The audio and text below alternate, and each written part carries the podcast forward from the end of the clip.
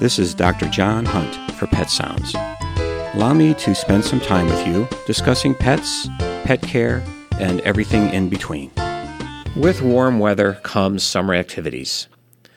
Many of my former clients would hightail it to their summer camps, usually located on a pond. And of course, their pets would come along for the ride.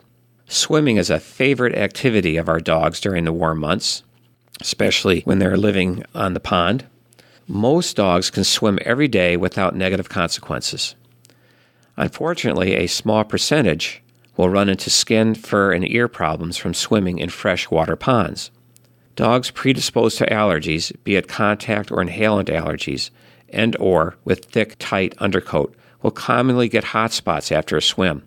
Hot spots are patches of skin that are red, moist, excoriated, smelly, and painful. They can be the size of a nickel or cover the, an entire part of the body.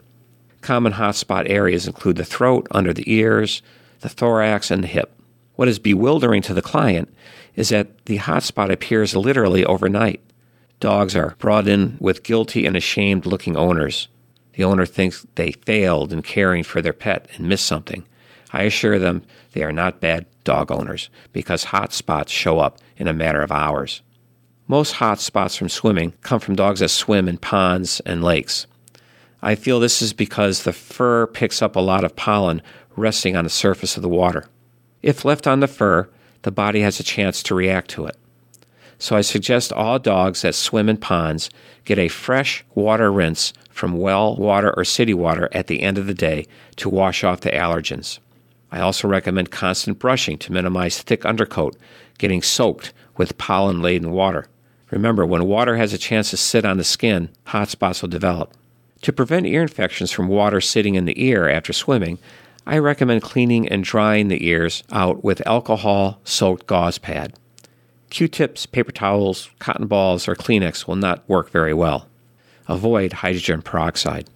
If the ear is irritated and red, you may not want to use alcohol because it may sting. So use saline. Don't use water. If the ear is greasy, use mineral oil for cleaning. Finally, I do recommend saltwater swimming. Ocean water seems to have a medicinal value. I have seen very few hot spots with dogs that swim in the ocean. This is Dr. John Hunt for Pet Sounds on WERU. Thank you for listening. Remember, enjoy your pet and don't forget to give them a hug.